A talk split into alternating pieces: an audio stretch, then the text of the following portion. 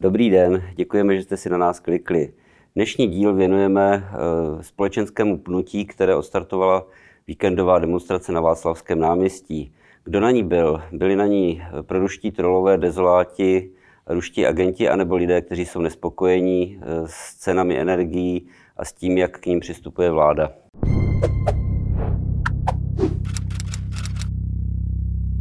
Dobrý den. No, já doufám, že to tam bylo tak napůl. Doufám, protože já jsem tam neslyšel žádné věty o tom, že lidé mají obavy a že by si přáli, aby vláda pracovala lépe. Já jsem tam neslyšel projevy obav.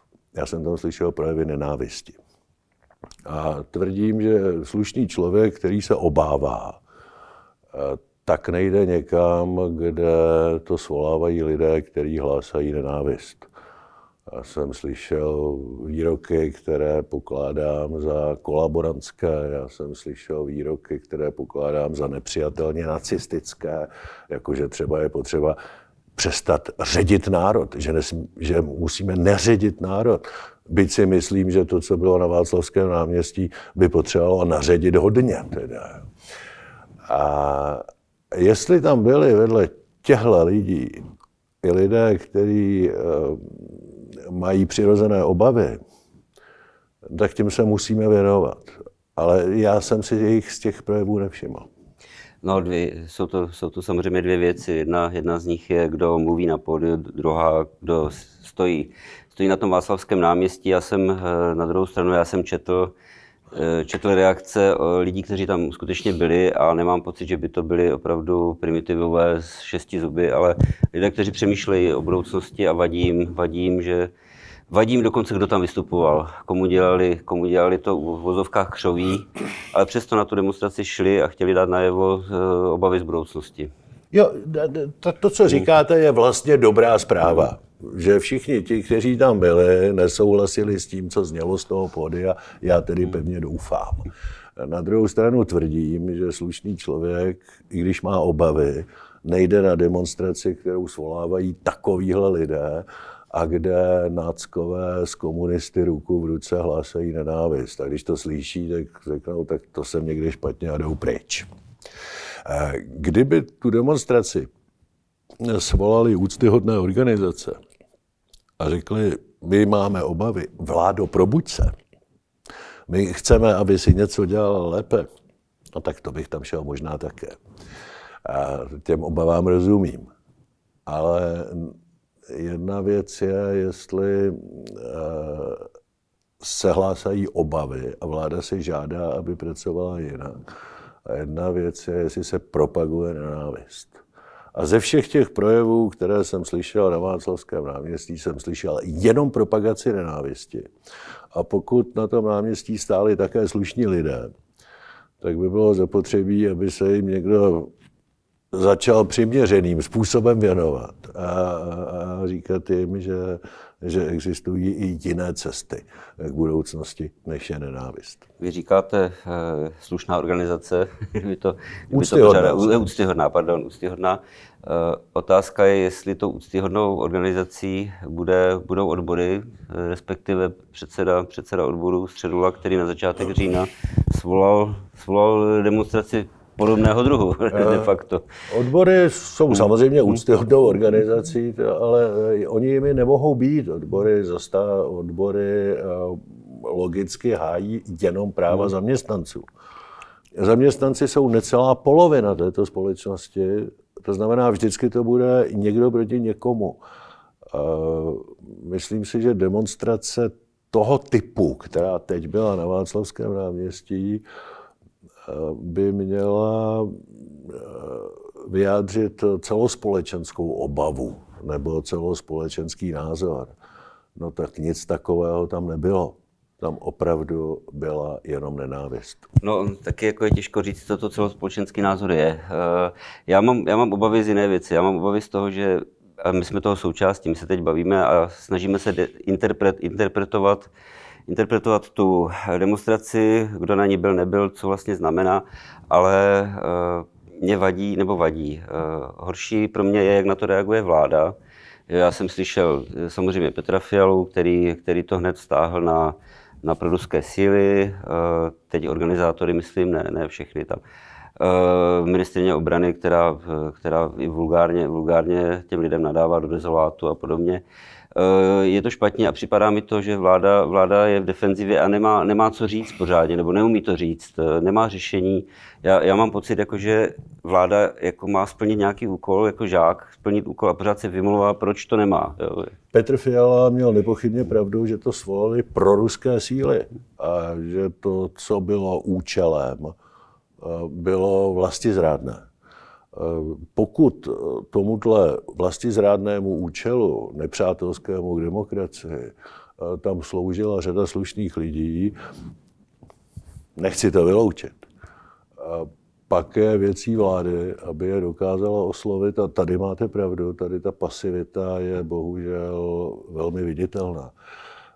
Vzpomeňme si na tu euforii po volbách, kdy jsme všichni říkali, zvítězili jsme v zápase o Strakovou akademii a teď musíme vybojovat zápas o Hrad. A nikdo nepochyboval o tom, že ta vláda vygeneruje svého kandidáta na prezidenta, který v té kampani bude obhajovat vládní politiku. A ten drive, který ta vláda získala v těch volbách do sněmovny, přetaví do toho driveu v prezidentských volbách. To se najednou nestalo. Dneska prostě ta vláda říká, my nebudeme nominovat svého kandidáta, což já pokládám za výraz pasivity, hrubou chybu. A stále ještě doufám, že to někomu dojde a oni toho svého kandidáta postaví, protože je to strašně důležité. Pokud ho nepostaví, tak je to výraz defenzívy, výraz pasivity. Ten, kdo je v defenzívě, ten, kdo je pasivní, tak ten prohrává. Ale to určitě ano, já se taky bojím, že v druhém kole prezidentských voleb se může stát, že budeme vybírat mezi agentem STB a armádním rozvědčíkem, nebo jak to říct slušně, a v koalici nebude mít nikoho. Že? Ne, tak já pevně doufám, že to není ten důvod, proč vláda nikoho nevybrala, aby vlastně tím, že se bojí někoho přímo podpořit, tak ho podporuje tím, že mu nepostaví proti kandidáta. Ale to souvisí s tou vládní komunikací, to souvisí s tím drivem. Ta vláda, když vyhrála, tak tady byla úžasná společenská euforie těch, kteří fandili. Tady byl obrovský drive.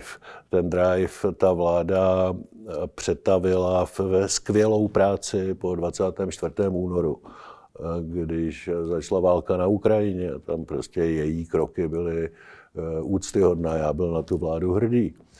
No, ale pak přišla hospodářská politika, pak přišel střednědobý rozpočtový výhled, pak přišla personální politika a najednou, jak kdyby se ta vláda stáhla sama do sebe a začala se všeho bát. A to je prostě ten výraz pasivity, který vnímáme všichni. A hrozně nás to mrzí, protože je to naše vláda, která nemá alternativu. A k tomu driveu logicky patří, aby ona hrdě postavila i svého kandidáta na prezidenta. Protože v té prezidentské kampani ten kandidát, i kdyby nevyhrál, tak by mohl veřejnosti vysvětlovat ty základní priority vlády a vysvětlovat, v čem je to jiné než ten bezbřehý populismus. To, že ta vláda nechce postavit, neumí postavit, nevím, jaký má motiv, svého kandidáta na prezidenta, tím svým způsobem zradila tu povolební euforii, která říkala, teď jsme zvítězili v boji o Strakově akademii a teď ještě musíme vyhrát ten boj o Hrad. Všichni poslanci, všichni senátoři dostali zákaz podepisovat nominační listiny libovolným kandidátům, protože všichni čekali, všechny redakce čekaly na toho kandidáta, kterého postaví vláda. No to, že to ta vláda neudělala, je pro mě nepochopitelný projev pasivity.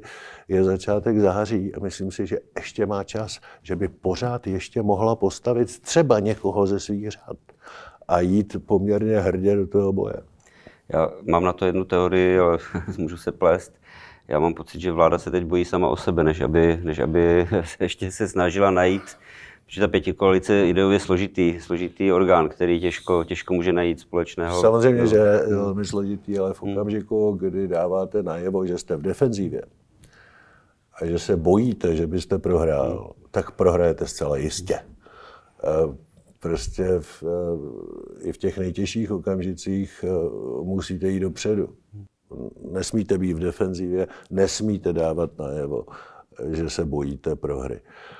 Nepostavit svého kandidáta na prezidenta přesně tohle znamená. Ano, my si uvědomujeme, že jsme v defenzivě, my jsme bojíme prohry, tak do toho zápasu radši ještě nepůjdeme.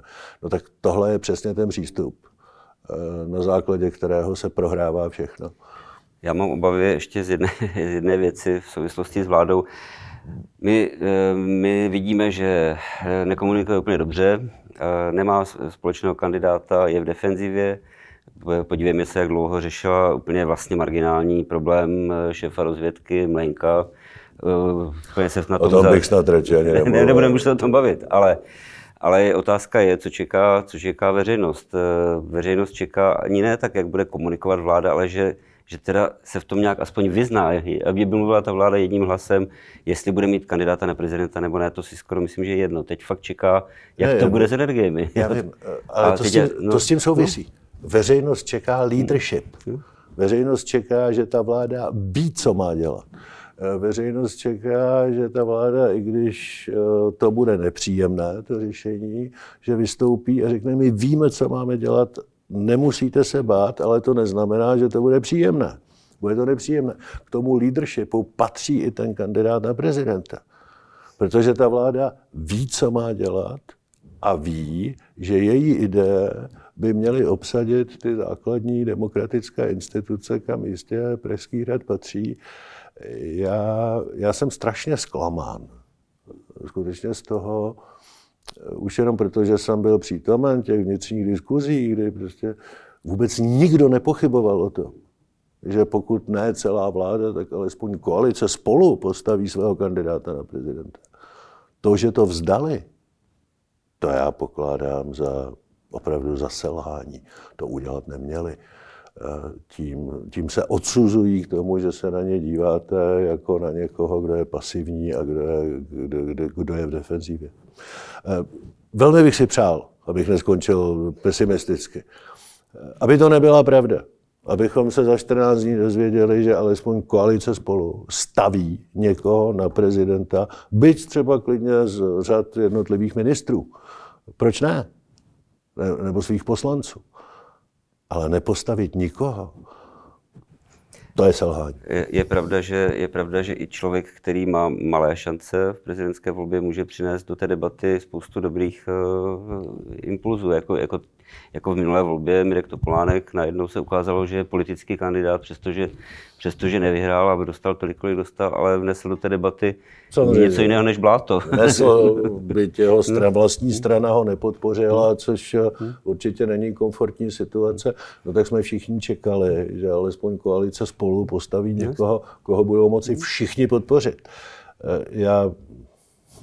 Berte to teď jako prosbu ke všem mým bývalým kolegům. Postavte někoho, koho budete moc podpořit. Je to strašně důležité.